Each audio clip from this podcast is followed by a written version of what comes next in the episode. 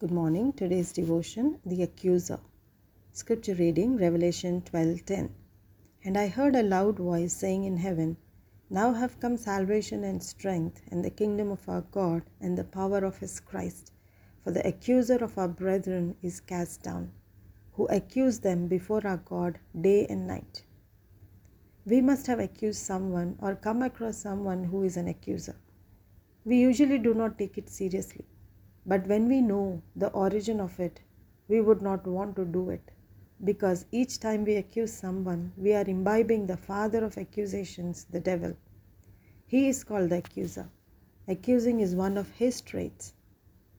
During my school days, there was this neighbor who was my senior at school who would make it a point to come and report my activities to my mom on a daily basis. As soon as the school got over, she would appear at our door with the report. My dad was usually away from home on work, but when he was home, he noticed this girl pop up every day and report all that I had done at school. It was as if she had her eyes on me all the time. My dad found out from my mother that she was doing this every day. So the next day, my dad waited for her arrival and there she was. And she started to speak.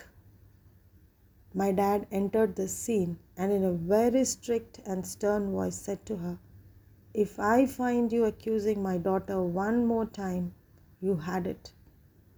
And my mom later told me she never ever appeared again. My dear ones, our Father in heaven is going to do exactly that. The accuser will soon be cast out forever. Bible says we can overcome the accuser by applying the blood of the lamb. Anytime you are in the presence of an accuser, cover yourself with the blood of the lamb. Secondly, overcome the accuser by the word of testimony. Share the miracles in your life. Praise God. This will silence the enemy. Prayer.